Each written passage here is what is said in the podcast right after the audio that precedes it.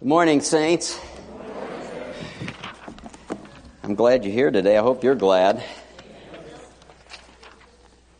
You know, I haven't had to say for a really long time, Yes, Pastor John. What's getting into you? listening, huh? Good, good. I'm listening to the worship this morning, and I'm like, yeah. Uh, I'm going to make ben- a Pentecost. Uh, no, what? What's the word? Bapticostals out of you, which is a good thing. Don't anybody take that as an insult. I see that as a wonderful thing. I would love us to teach like good solid Baptists do, and that means biblically, and worship like Pentecostals. Because that means he's real, like he's alive. Is he worthy? Oh man, what a great song. Uh, where, where, where'd Mike go? Mike. Whoa. How did you get in my mind this week? I'm not kidding. What you just what that song just communicated is clearly in the message today. And we never talked about it. Don't you love it when God does stuff like that? It happens to me like once every decade, you know. It's like, no, really. Isn't it fun? It's a God thing. It really is.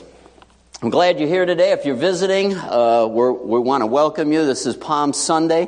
Uh, we had a little education on what this means. And I also have felt like I, I just read it in my own devotionals. I'm in uh, Leviticus. I started the Bible over. I'm in Leviticus, one of the most exciting books. Plowing through, and uh, I come across actually, Leviticus is full of really good stuff. It's there for a reason. And the celebration of the Feast of Booths, the children of Israel are supposed to take branches off trees and rejoice before the Lord. Now, they use them to build booths. But listen to all the. Where do you think that thing happened on Palm Sunday? Where do you think that comes from? It, it's the antique noisemaker. I know I'm not making a lot of noise. I need a whole bunch of them, but it makes noise and we celebrate before the Lord, like waving banners and flags and all of that. So that's what that was about. We're not going to collect them, burn them, and put them on your forehead. And, you know, we're not going we don't, we don't do that. That's down the road. Thank you.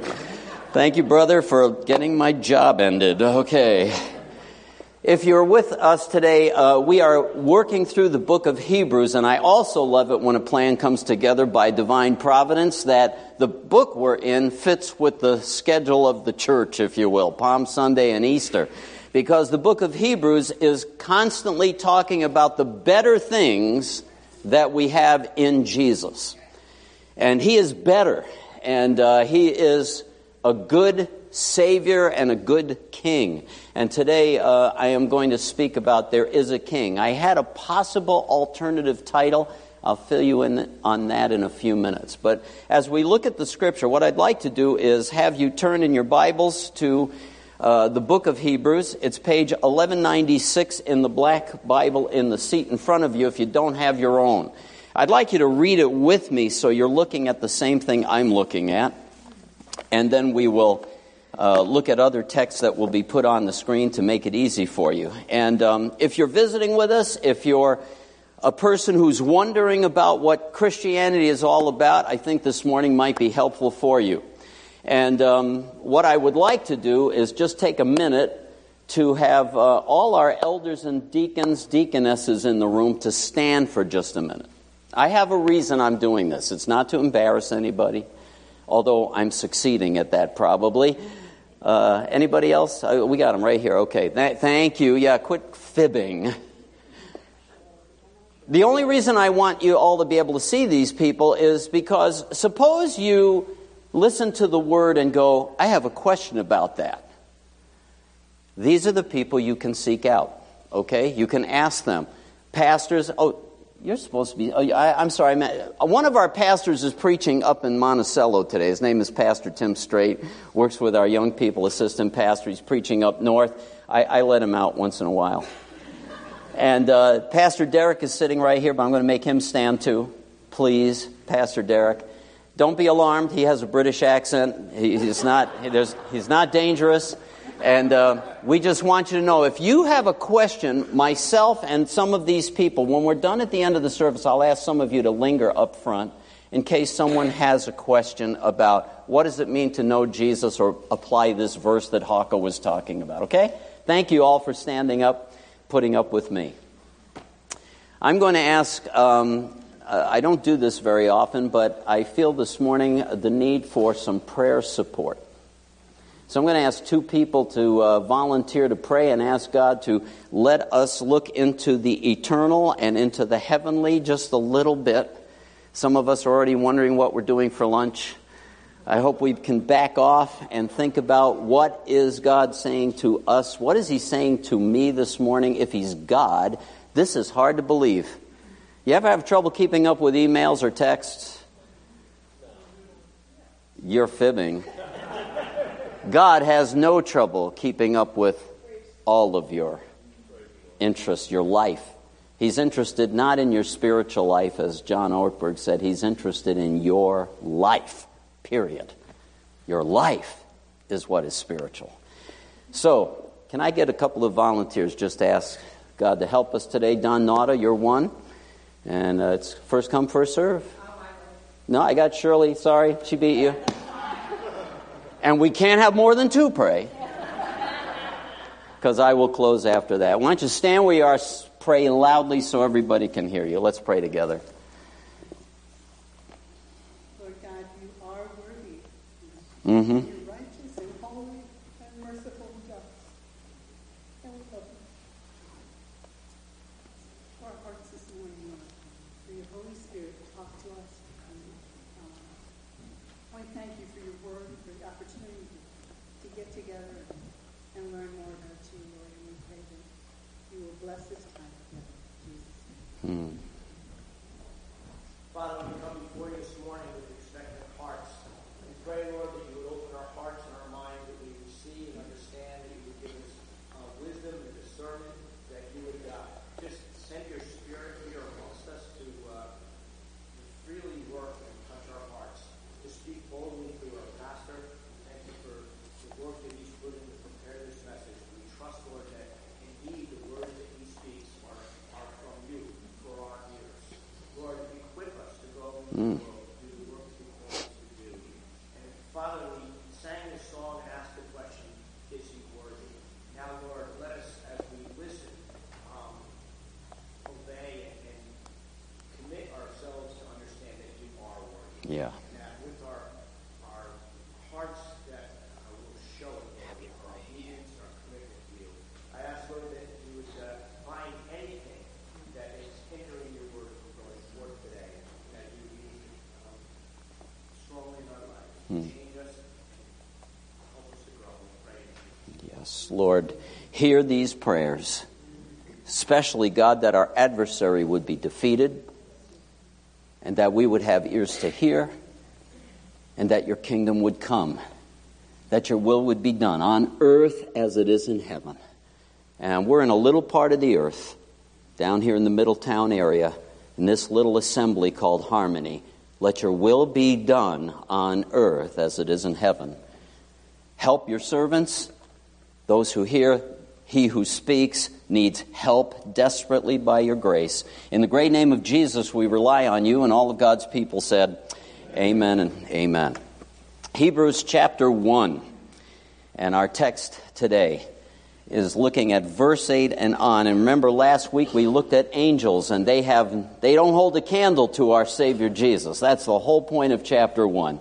As glorious as they may be. And he picks up with this. Not to the angels, but to the Son, he says, verse 8, Your throne, O God, is forever and ever, and the righteous scepter is the scepter of his kingdom. You have loved righteousness and hated lawlessness.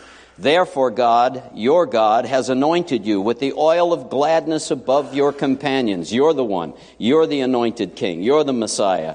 And you, Lord, in the beginning laid the foundation of the earth, and the heavens are the works of your hands. They will perish, but you remain, and they all will become old like a garment. And like a mantle, you will roll them up. Like a garment, they will also be changed. But you are the same, and your years will not come to an end. But to which of the angels has he ever said? He did say to the Son this Sit at my right hand until I make your enemies a footstool for your feet. The word of the Lord. Amen, right? Isn't that cool? So there it is. Is the earth groaning under? It was in the song, right? It's what it's talking about, what's coming. People have asked me on occasion, we at communion time here, and I know it's not communion morning, so I'm like totally messing us up.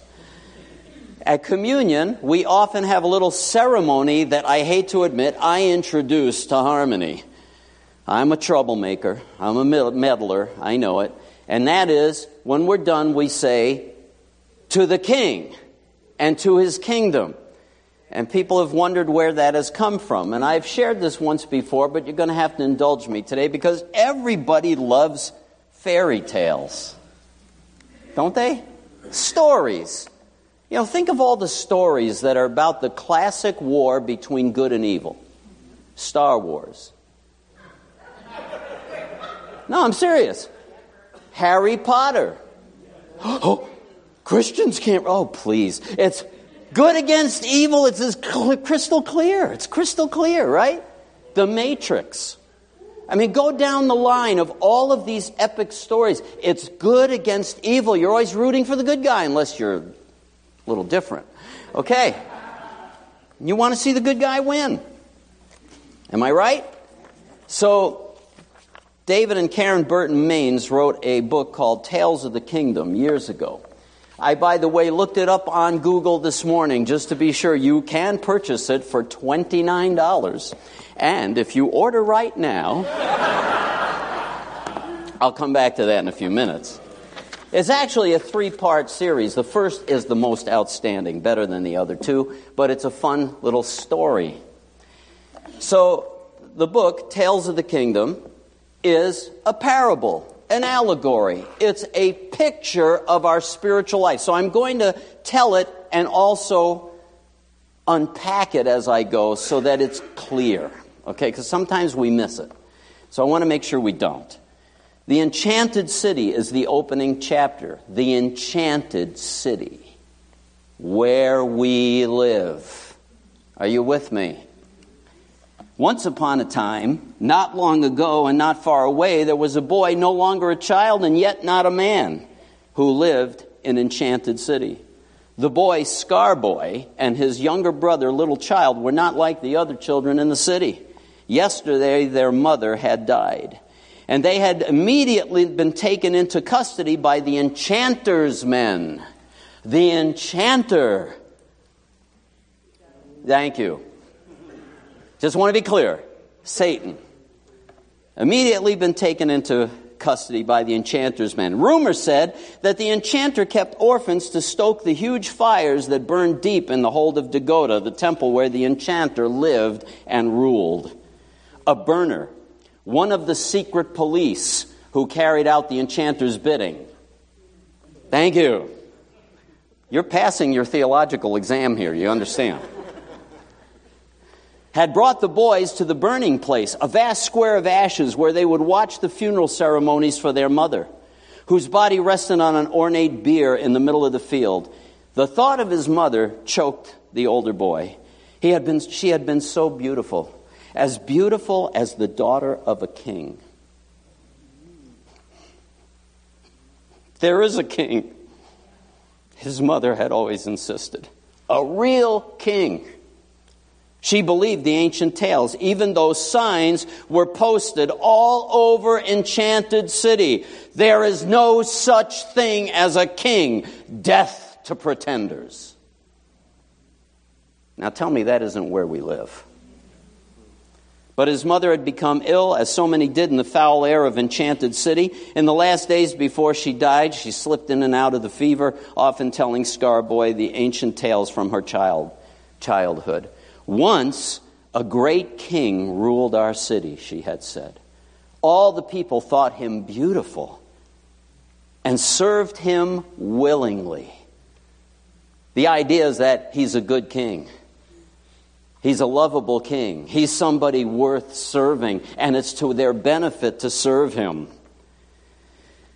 They served him willingly. But the enchanter came and deceived the people and put a spell on the city. The king was exiled.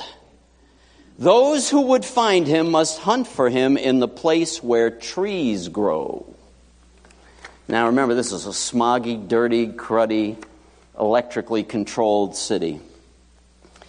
Make a long story short, because I'm not going to read the whole thing. That would be a great sermon, wouldn't it? No, listen to all the wah. It really is great. anyway, listen, you're, you're attacking my ADD and you're going to get me off track here. So let me come back. What happens is, because as would be expected under the rule of the enchanter, the city isn't run very well, and there are power failures on a regular basis. Everybody has to be up at night, daytime, everybody goes to bed. They say morning, morning as the kiddies go to bed, and all of this a great story. They're living in darkness. Are you getting it? But there's a power failure at a perfect time when during this ceremony, these boys, especially the younger one, who's going to be five soon, they get branded as belonging to the enchanter. And when Scarboy was a kid, he was going to get branded and he struggled, and the poker, either accidentally or on purpose, probably on purpose, stabbed him in the face and scarred him. His mother had said to him, Please, take little child away from here if you can possibly escape the enchanted city before he's five. And as they're getting taken to the enchanter, which means they're going to be in slavery, there's a power failure. Perfect timing, and he makes a run for it. He carries his little brother with him. They escape the burners. The boy found a little money in his pocket. He had heard that taxi drivers could get you where you needed to go if anyone could. But would a taxi be safe? Surely taxi drivers knew the message of the drumbeats that were saying we have two escaped orphans. They're looking for it. It's an all points bulletin. Surely they knew. Scarboy had to take a chance. He grabbed his brother's hand, carefully looked up and down the street, and then hailed a cab. Can you get us to the end of the city where the forest is? he asked the driver as the cab pulled to the curb. The driver looked the two boys over with shrewd eyes. Sure, sure, sure, he said, but hurry, curfew's coming, pay in advance, refund only in case of power failure. Scarboy took a deep breath. The boys climbed in. The taxi driver set his meter, connected the power. Screeching through the little traveled streets, he made his way quickly to a huge garbage dump on the edge of the city. Scarboy had never been there. End of the line, the man said urgently. Passers, passengers out. Scarboy felt hesitant. Is this near where the trees grow?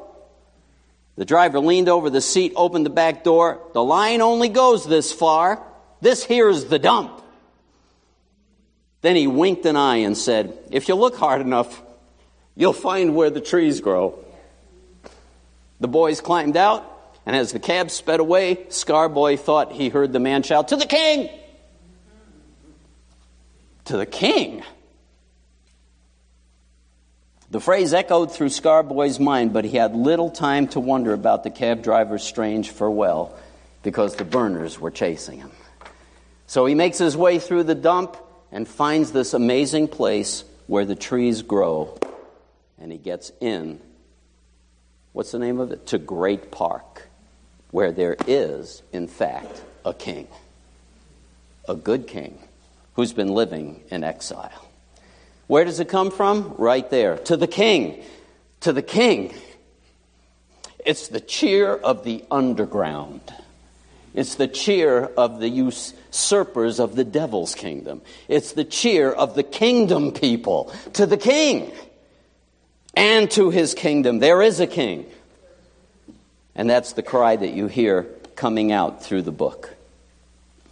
So we read here in this first chapter of Hebrews about a great king that we serve, and I'm going to be very straightforward, simple, and go boom, boom, boom, boom. Kind of park on one section that matters to us because we need to make application to it. about what kind of a king he is. So let's begin with if you're, if you're a note taker, by the way, there's your your bulletin. You've got some fill-ins. I'm going to tell you what each of them are. Okay. First of all, he's the king of creation. He's the king of the universe. We just read about that. You made it all. One day you're rolling it all up and putting it away. It's all going to change. Is there going to be a restoration? Yes. Did he create it all? Yes. The creator is certainly the owner and the king of creation. And everything that he made originally was good before the enchanter got his grubby hands on it. the Maker has a right to rule. I love the Jewish blessing this season, getting into Easter, Passover, all of that. When uh, they celebrate the Seder, this is a common Hebrew prayer Baruch Adonai Eloheinu melech olam. Dr. Ashley, you want to interpret? Blessed art thou, O Lord. Baruch Aton. Blessed art thou, O Lord. Baruch Aton Adonai. Now, if you say it the right way from a New York City guy, it's like Adonai, which is Adonai, which is the Hebrew way of saying Yahweh because they won't risk saying the name. So they took the word Lord, which is Adonai, and they put it on top of Yahweh, and it comes out like that. Baruch Aton Adonai. Blessed art thou, O Lord, King of the universe. Blessed art thou. Baruch Aton Adonai, Melech, King, Olam. Remember that word? You brought it up two weeks ago or a week ago. The Olam, the word for the world. The Olam, unto the ages upon ages. That's what, the, that's what it means. Ages upon ages. Blessed art thou, O Lord, King of the universe, King of all of time and space. All of it. The Old Testament identified the rule of David as parallel to God's rule. It was like a physical representation of God ruling in the heavens. That's why it was so important that Solomon be so glorious, so amazing, so wise, even though he blew it later. By the way, you know, isn't grace amazing? That he, he trusts us with his kingdom because we all blow it somewhere along. Have you noticed that? I'm the only person I know who's never blown it, but, but I find that we all blow it, right? We do. And those of you who don't have a sense of humor, sorry, I probably just lost you all. So, yeah, I mean, I've got issues. So, second thing, he's king of creation. He's the king of the Jews. This is Palm Sunday. We just heard it read about. I almost don't even need to repeat this, but I want to look at it from the book of John. The people of Israel got it half wrong. They knew that the Messiah, the son of David, was supposed to be their king. They got that. What they got wrong was they wanted him to clean up the Roman Empire now. Uh, this is an editorial comment. I'm just going to tell you right now probably not in this lifetime is any supposed Christian political figure going to clean up Rome. Don't put your trust in man, don't trust in horses. Trust in the Lord your God. The King of the Jews, Palm Sunday. On the next day, John says, the great multitude had come to the feast. They're coming into town for the festival of Passover, the remembrance of the great rescue, the redemption of God taking his people out of slavery. What a picture! Taking his people out of slavery. That's us, enslaved to wrongdoing. That's who we are. when they heard that Jesus was coming to Jerusalem, they took branches of palm trees, went out to meet him, began to cry out, Hosanna! Save now! It's not just save, it's save now. Blessed is he who comes in the name of the Lord, even the King of Israel. Did you read that? Blessed is he who comes in the name of the Lord, even the King of Israel. The book of Matthew, the book of Mark add these phrases Hosanna to the Son of David the son of David. They, there's no question. They know who he's supposed to be. It's rejected today, but they knew. Hosanna, the son of David. Blessed is, here's another way they put it, Mark 11. Blessed, it's not on the screen. I'm filling this in. I just like to mess with you, all right? I'm filling these in in between because it's not in the John text. Blessed is the coming kingdom of our father David. See, there was an identification with David's throne with the coming kingdom. There's a picture of what God wants ultimately. Hosanna in the highest. And then it goes on, and we saw this earlier too. Jesus, finding a young donkey, sat on it, as it is written, Fear not, daughter of Zion, behold, your king is coming, seated on a donkey's colt. Because the Jewish kings, they should be on a mighty steed. You know, like, guys don't get out much, right? You don't know what I'm quoting. Listen to that trick. They said, I'm a mighty steed. Should be on a mighty steed. No, they rode donkeys. That was the king's transportation. That was the Pope mobile back then, okay? Was that was it. They rode on a donkey. All right? That was that was honor. That was not a, a look down. That was an honor. Yeah, it says humility, but it was the tradition of the Jewish kings. It was the tradition of the Jewish kings of the line of David. So it was an reinforcement that Jesus knew when he did that that he was fulfilling the scripture. He was making a public statement in front of Jerusalem, in front of all the media, all the secret police working for the priests, etc. He was making a statement I'm him. Here it is I'm him. And here's the prophecy. We're going to look at that one next. He's the king of salvation. He's the King of salvation. Let's go back into the Old Testament, see where that promise and expectation came from. Zechariah chapter 9, verse 9. A half a millennium earlier, a prophet says this is going to happen. I can sometimes predict what the end of my week might look like. 500 years plus? It's pretty good has something to do with God. By the way, that, that's one of the most neglected truths in witnessing to people that God has told us the future so many times.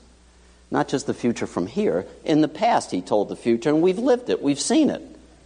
It's been fulfilled. Here's what it says Rejoice greatly, O daughter of Zion. Shout in triumph, daughter of Jerusalem. Behold, your king is coming to you. He is just and endowed with what? Salvation humble, mounted on a donkey, even on a colt, the foal of a donkey.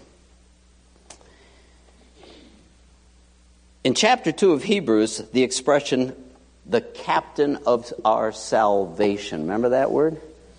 Some of you remember the King James. That's the way it used to say, the captain, the author, or it could be interpreted the prince, captain, or chief. Hey, here's the chief. Hail to the chief.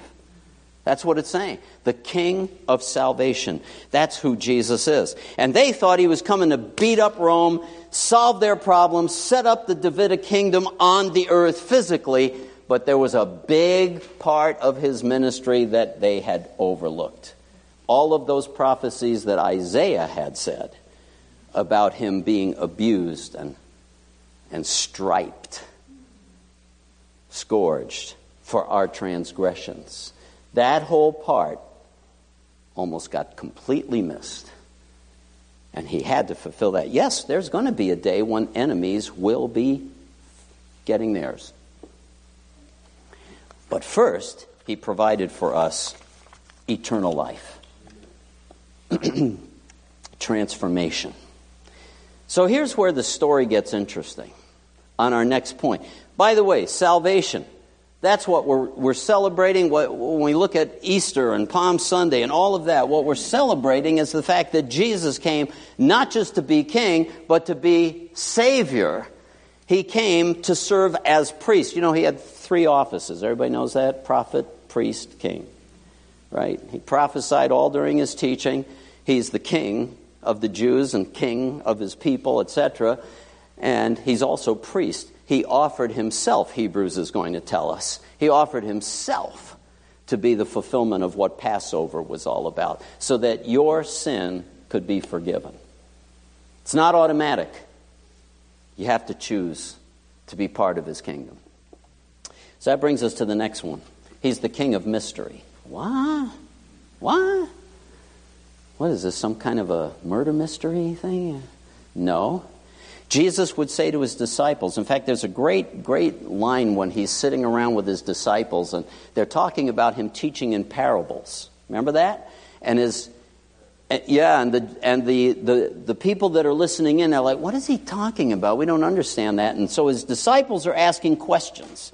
And he says, well, to you it has been given, to you has been given the mystery of the kingdom. The mystery of the kingdom of God. But those outside, they get everything in parables. And by the way, he didn't expand there, but even if you explained it with really small words, they still wouldn't get it. That's the point. The mystery of the kingdom. Here's another way to interpret it the secret of the kingdom. There's a secret to it, it moves by stealth, if you will. The cab driver to the king. What? If you look far enough in the dump, you'll find the place where the trees grow. Those who search for him with all their heart will surely find him. Scripture says that. So he was saying, To you has been given the mystery, the secret, if you will, of the kingdom. Uh, we wanted a kingdom set up. We want all our tax problems solved and our security problems solved and all. You know, I've been to Washington. Very big doors. They got big doors in those buildings. Really big doors. It has to be something. I had a, big doors. Uh, I've been outside the Kremlin. Big church buildings. That's what it was. It was church building. Anyway, uh, they're not going to solve it. Not totally. They're not going to solve it. To you, it's been given the secret. And here's, here's the difference. Jesus says, think of it this way. Here's a verse in Luke chapter 17. There will be no one to say, oh, look, it's over here. It's at the Kremlin. Oh, oh it's over here. It's in Washington. Look, there it is. Here it is. No. Look, the kingdom of God is where? What? In some of the versions, it says, within you. Within you, among you. There's a secret resistance going on under the radar. Is it not? Versus the Jewish expectation, and sometimes even our mistaken expectation. There is an invisible, mysterious, secretly growing kingdom. Remember when Jesus said, The kingdom of heaven is like this, like this, like this, like this, right? At one point he says, like leaven stuck into a loaf, a lump, right? A lump of dough. What happens? It spreads secretly. It spreads secretly. So there's an underground movement. This is where it comes down to where we're at, if you will. Anybody remember these guys? Oh boy. Are you recommending that we see? I, hmm, please. Neo and Trinity. Believe it or not, this is the Matrix. Sorry for those of you, those of you don't. This is the Matrix. Neo and Tr- Neo, the he's the messianic figure in this movie, by the way. And the guys that made this movie confess, profess that they know nothing about the Christian gospel. I'm like, really? The thi- that's what they said, and yet it is full of the gospel. It really is. So he's resurrected from the dead in the movie, literally, and uh, her name is Trinity. She's a sidekick. Well, here's my point. They go in and out of the matrix. They go in and out secretly sneaking around in the enchanter's city. You get what I'm saying? Secretly sneaking around in the enchanter's city where everybody thinks they're living a normal life, but they've actually been made into slaves. They're literally batteries to run the machine world. That's the enchanter in that story. And uh, so they go in and out to rescue people, to wake them up and get them out of this lie that they're living in. Wow! I don't know about you, man. I see the gospel everywhere. It's everywhere. You can put that picture down. People are getting corrupted here this morning. I can feel it in the air. Secretly sneaking in and out of enemy territory to take captives. And by the way, if you're not content to just live your nice, peaceful little boring Christian life, you actually want to get your hands on non Christians and help them become Christians, the enemy's going to beat the tar out of you. Praise the Lord. I count that a privilege. And you should too. Leaven spreads invisibly. Anybody, uh, I, I, this is not movie morning. I know that you girls had a movie night this weekend, right? War room, appropriate. That's warfare praying, right? Want to see God change people. Uh, Hotel Rwanda, Came out a while back. Very brutal film. Can't recommend it. All I'm saying is it was based on what actually happened 25 years ago in the land of Rwanda. Like 100,000 people executed. It was terrible. Uh, and it was, it was an ethnic war that went on. It's 25 years later. Just this last week, somehow I lost it, but I pulled it up on, online from the Times Herald Record an article about a Rwanda 25 years later because it starts out with the account of a man named Nikundiye. He's 68 years old now, who murdered a neighbor's husband brutally. Brutally was part of the drama. He eventually got put in prison. He was tried and brought to justice. And when he finally got out, something happened. And here's how he starts He's friends with this woman now. I'm very grateful to her, he said, of the widow, 58 year old Laurencia Mukalamera. Ever since I apologized to her after prison life, confessing to my crimes and asking for forgiveness, she has accepted me. I can even leave my children with her when I'm away. A quarter century after the 1994 genocide that killed 75% of the country, country's ethnic Tutsis, Rwanda has six reconciliation villages. Does that sound like anything? Six reconciliation villages like Mbyo, where genocide survivors and perpetrators live alongside each other. Convicted killers are reintegrated into society by publicly apologizing for their crimes. Survivors profess forgiveness. The villages are showpieces of President Paul Kagame's policy of ethnic reconciliation, though some people criticize the communities are forced and the reconciliation is artificial. You're always going to have that. I'm reading this thing, I'm going, where is it? Where, okay, where is it? Where's the secret of the king? Where is it? Ah. About 3,000 victims and perpetrators live in the villages established by Prison Fellowship Rwanda, a Christian organization and funded by U.S. government, United Nations, and other donors to promote healing in Rwanda from the gaping wounds left by the genocide. Those in the villages also get help with housing and school fees, etc. I thought there's got to be a Christian word of reconciliation in here somewhere. How do we forgive something as horrible as that? And doing it in mass, if you will. That's the manifestation of the kingdom sneaking up on the enchanter. I love it. I think if there's a word for us as believers, it's live it. I think that's a. Uh, future mission statement. Just live it. You know, Nike, just do it. Just live it. Live it! Because some of us think we're living it and we're not. Trust me. Some of us think we are and we're not. Some of us are striving hard to live it. Live it! And the kingdom moves forward, even secretly. People take notice. Grows like the underground in the tales of the kingdom. Here's what the scripture says. Not only does it grow in that place, it spreads throughout the whole world. God had it in mind. I'm going to give you the, the nations as your inheritance, we read in chapter 1, right? The king of restoration is the next one.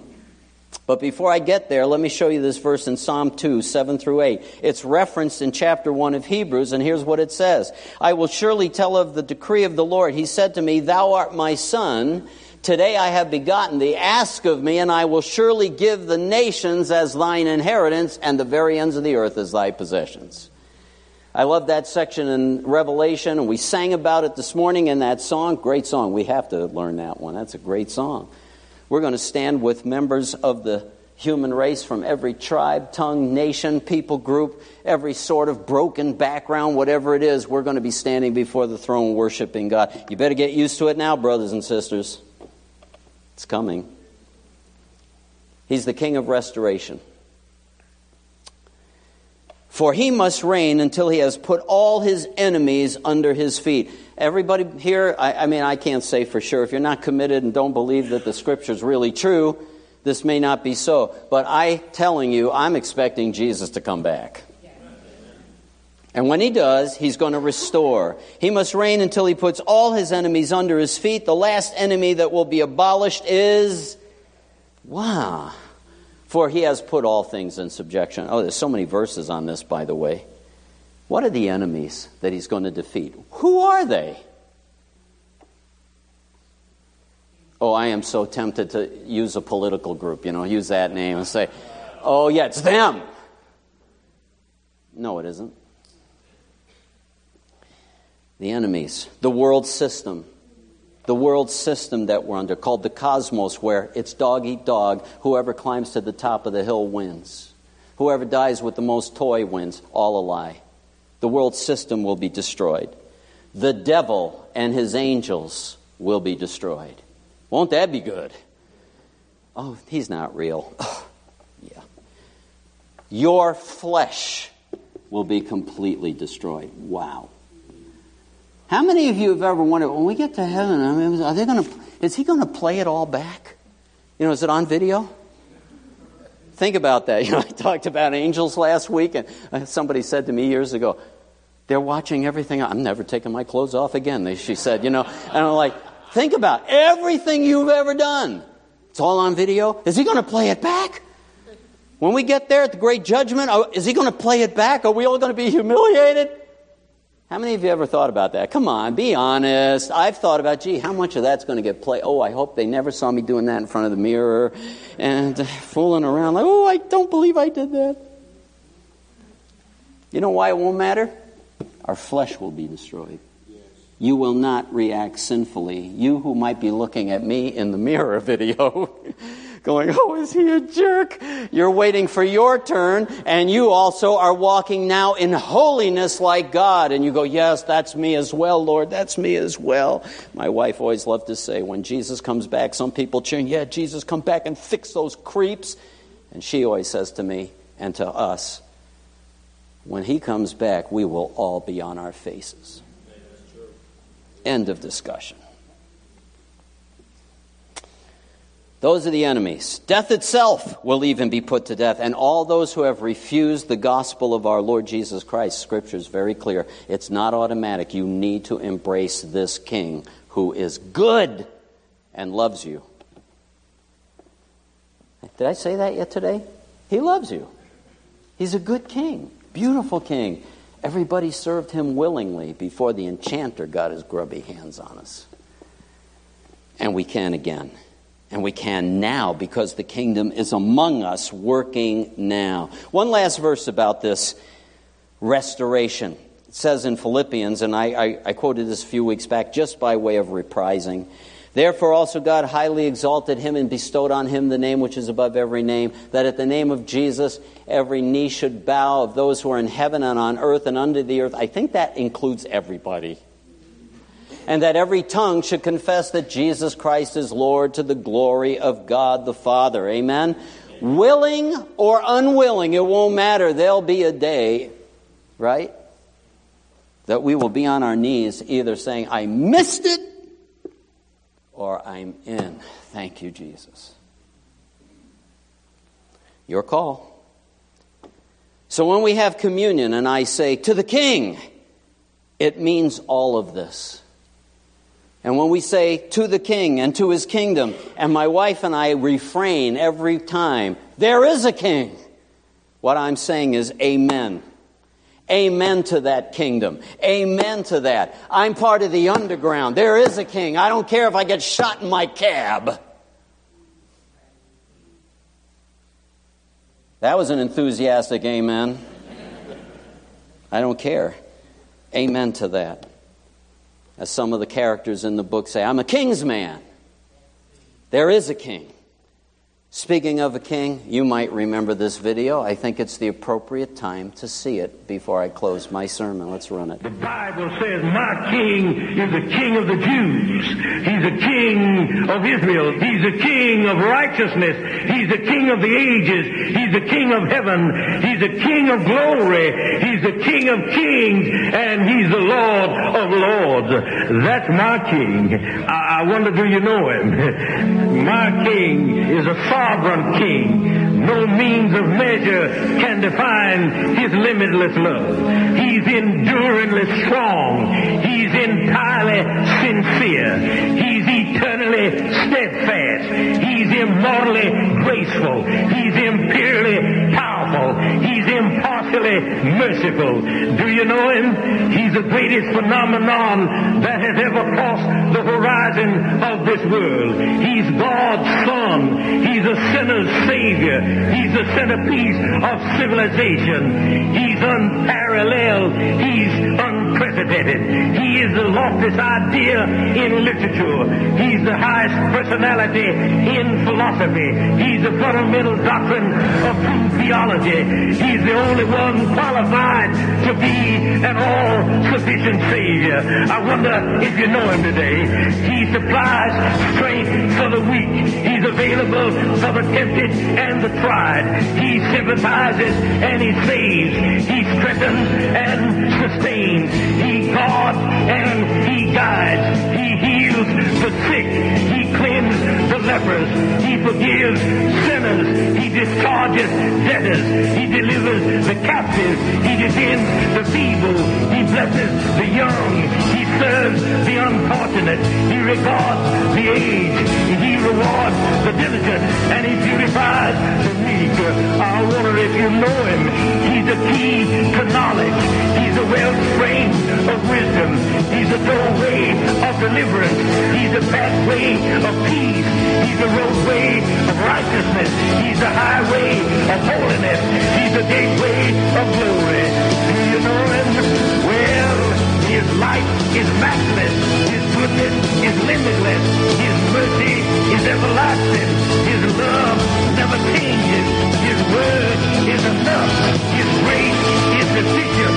His reign is righteous. And his yoke is easy. And his burden is light. I wish I could describe him to you. He's indescribable. He's incomprehensible. He's invincible. Your mind. You can't, you can't get him off of your head. You can't outlive him, and you can't live without him. Well, the Pharisees couldn't stand him, but they found out they couldn't stop him. Pilate couldn't find any fault in him.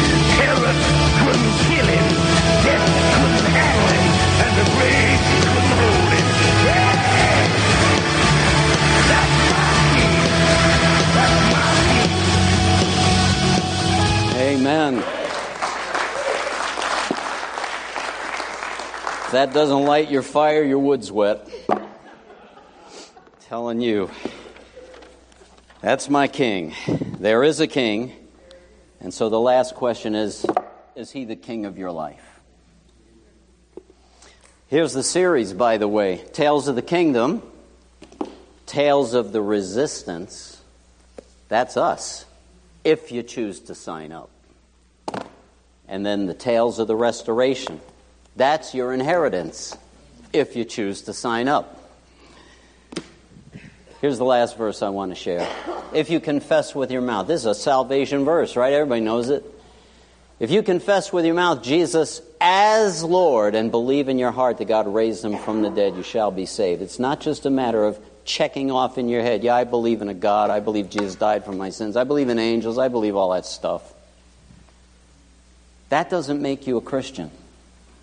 Jesus as Lord. I've chosen to pledge my life. I want to be a king's man. He's my king. And if he's my king, he's got a right as king to rule his subjects, including me. He's got a right to tell me what to do. I'm not my own agent, I'm his. That's what we're called to, right? You've been bought with a price, you're not your own. Therefore, glorify God in your body. Have you made that choice? Is He your king? Let me just ask you is He your king today? Have you settled it? If you're sitting here going, I'm not sure, there's a reason I'm asking, and the reason I had our leaders stand up. We're going to stay after announcements and the closing of the service. If you're wondering, I'm inviting you up. Just come. You don't have to broadcast it, just come up and ask us, what does that mean to be under the rule of this King of Kings and Lord of Lords. He's good, he's beautiful. Everybody loved him and served him willingly until the enchanter got his hands on you. Let's pray. Thank you for being with us today. Thank you that you are a good king and you're worth serving. You're worthy, and not only that, it's the only way to enjoy the abundant eternal life that you've given us, is being under your kingship. We praise you and thank you in that great name of Jesus, the name above every name. And Lord, if uh, a person is with us today and wondering, give them the courage today to admit, I'm one of those. I need to understand.